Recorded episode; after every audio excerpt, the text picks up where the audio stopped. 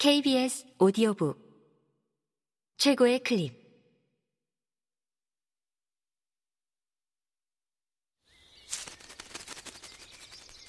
KBS 오디오북.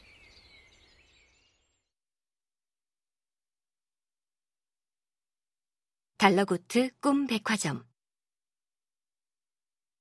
이미의 지음. 성우 김자연 읽음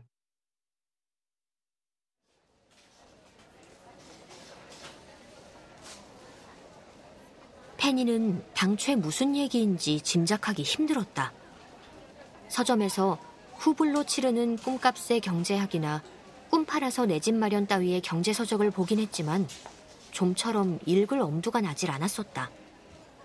페니는 셈이나 돈을 만지는 일에는 젬병이었다.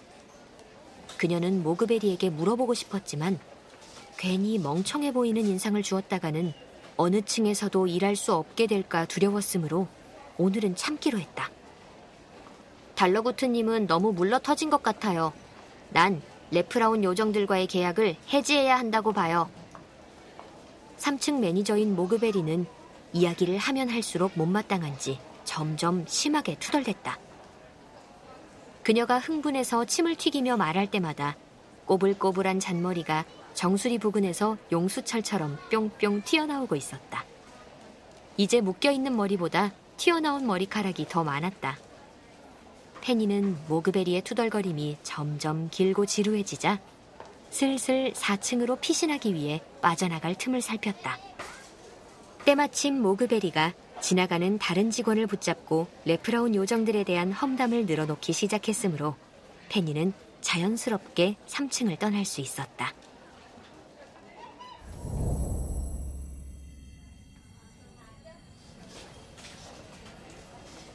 페니는 내심 4층에 큰 기대를 걸고 있었다.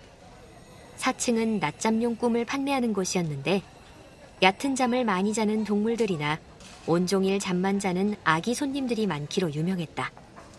즉, 귀여운 손님들에게 둘러싸여 일할 수 있다는 기대감을 주기에 충분했던 것이다.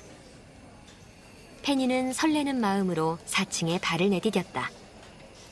역시나 귀엽고 앙증맞은 손님들이 간혹 보이긴 했지만 다 큰 어른들이나 사나워 보이는 동물들도 꽤 있어 꿈에 그리던 아기자기한 분위기와는 거리가 멀었다. 4층은 다른 층보다 층고가 낮았다. 진열장들의 높이도 발목까지 겨우 올 정도로 낮은 것들이 많아서 마치 돗자리를 잔뜩 펴놓고 물건을 판매하는 거대한 플리마켓에 온 것 같았다. 페니는 통로를 가로막은 채 드러누워 있는 나무늘보 손님과 나무늘보의 옆구리를 쿡쿡 찌르며 까르르 웃고 있는 아기 손님을 피해서 벽 쪽으로 섰다. 발밑에 판매대에는 주인과 노는 꿈이라는 팻말이 붙어 있었다. 털이 뭉텅뭉텅 빠진 늙은 개 한 마리가 바짝 엎드려서 코를 킁킁거리며 신중하게 꿈을 고르고 있었다. 페니는 손님에게 방해되지 않도록 옆으로 살짝 물러났다. 바로 그때 똑똑. 페니는 누군가가 자신의 등을 톡톡 치는 바람에 화들짝 놀랐다. 뒤를 돌아보자 점프슈트를 입고 머리를 풀어헤친 장발의 남자가 페니를 쳐다보고 있었다. 안녕, 네가 신입이지? 여기에 왔으면 나부터 찾아야지, 안 그래? 남자가 능글맞은 투로 말했다. 아, 안녕하세요. 페니라고 합니다. 구경을 조금 하느라 4층의 매니저이신가요? 물론 나 스피도가 이곳의 매니저이고 말고 나 말고 또 누가 4층을 책임지겠어? 4층의 매니저 스피도는 말이 굉장히 빨랐다. 여기는 굉장히 바빠. 물량이 많이 나가거든. 2층에서 가장 중요한 게 뭔지 아니? 스피도는 페니가 얼떨떨한 표정으로 가만히 있자 혼자서 대화를 이끌어 나가기로 한 것 같았다. 이를 눈치챈 페니가 그의 질문에 예의상 궁금해 죽겠다는 표정을 짓자 스피도가 왼손으로 긴 머리칼을 쓸어 넘기면서 거만하게 턱을 45도로 치켜들었다. 턱에는 열 가닥도 안 되는 턱수염이 듬성듬성 나 있었다. 페니는 그의 표정을 자세히 보지 않기 위해 스피도의 가슴팍에 달린 브로치에 시선을 고정했다. 숫자 4가 각인된 은빛 브로치가 요란하게 번쩍거렸다.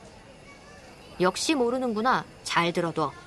우리 낮잠용 꿈을 꾸고 손님들이 푹 자버리면 곤란해. 애들은 많이 자면 울고 동물들은 정신없이 자다가 천적한테 습격당하기 십상이거든. 자신 없으면 그냥 팔지 마. 어차피 다른 층에서 매출은 책임져 주니까. 4층 매니저인 스피도는 쉴 새 없이 거들먹거렸다. 그동안 잘난 체 할 사람이 없어서 좀이 쑤셨던 모양이었다. 나한테 개인적으로 궁금한 건 없니? 음, 그게... 페니가 질문을 쥐어짜내려고 했지만 스피도는 5초도 기다려주지 않았다. 사람들은 내가 왜 점프슈트만 입고 다니는지 궁금해하던데 너도 그걸 물어보려고 한 거지? 페니는 자신도 모르게 전혀 아닌데요 라는 표정을 짓고 말았다. 다행히 스피도는 신경 쓰지 않았다.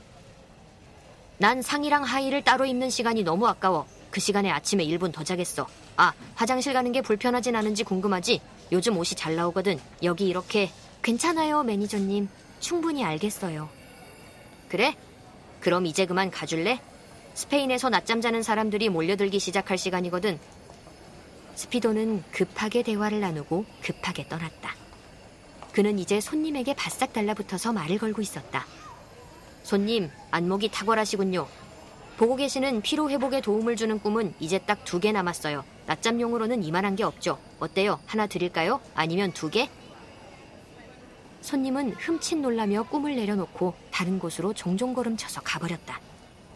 스피도가 갑자기 불쑥 나타나 말을 걸어대는 통에 부담을 느낀 손님들이 빠르게 떠나고 있었지만 전혀 개의치 않고 4층 전체를 휩쓸고 다녔다. 어이, 페니, 아직 안 갔니?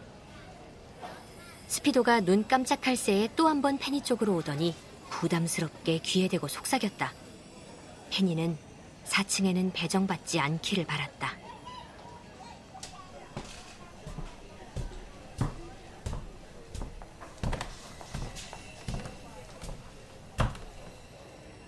페니는 조금씩 심란해지고 있었다.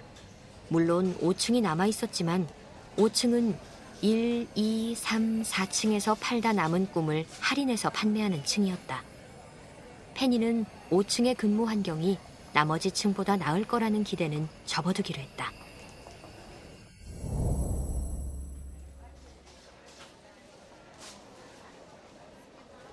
(5층에) 도착하자마자 페니의 눈에 들어온 것은 어지럽게 걸려있는 현수막이었다.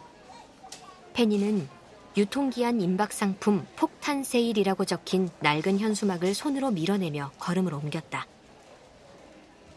5층은 여느 층보다 많은 직원과 손님들로 북적이고 있었고 중앙의 매대에는 한꺼번에 부어놓은 꿈 박스들이 나뒹굴고 있었다.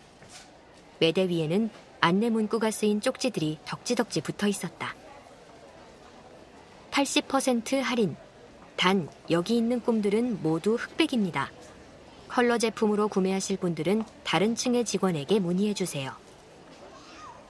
쪽지 밑에는 private 휴양지에서 랍스터 한 마리씩을 통째로 먹는 꿈, 남쪽 섬 바닷가에서의 일몰이라는 상품 태그가 붙은 상자들이 놓여 있었다.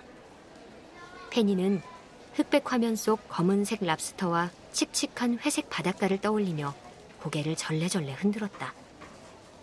싼 게 비지떡이라는 말은 이런 경우에 쓰는 말일 것이다. 손님 여러분, 이건 완전히 보물찾기나 다름없어요. 출고가가 50고든이 넘는 꿈부터 전설의 꿈 제작자들이 만든 꿈까지 숨어 있으니 한번 찾아보세요. 몇 달 전에 예약하지 않으면 안 될 꿈들도 있답니다. 눈 크게 뜨고 찾아보세요. 페니는 건너편 매대 위에 올라서서 과장된 몸짓을 하며 꿈을 팔고 있는 사람의 뒷모습을 지켜보고 있었다. 둥근 어깨, 통통한 몸집에 비해 날랜 동작. 그러고 보니 왠지 뒷모습이 낯설지가 않았다. 모테일! 페니! 오늘 온다던 신입사원이 페니 너였어? 페니가 이름을 부르자 모테일이 반갑게 아는 체를 했다. 모테일은 페니의 고등학교 동창이었는데 그는 학교 전체에서 가장 소란스럽고 앞에 나서기 좋아하는 남학생이었다. 그리고 학교의 모든 선생님들의 성대모사를 기가 막히게 하는 것으로도 유명했다. 혹시 네가 5층의 매니저? 그럴 리가. 물론 그렇게 된다면 좋겠지만 5층은 매니저가 따로 없어. 5층 직원들은 각자 재주껏 자유롭게 꿈을 팔고 있어. 나한테 아주 딱 맞는 곳이지. 모테일은 페니와 이야기를 나누는 도중에도 흥겹게 몸을 흔들며 발밑에 손님들에게 꿈을 권했다. 자, 기분이다. 하나 사면 하나 더.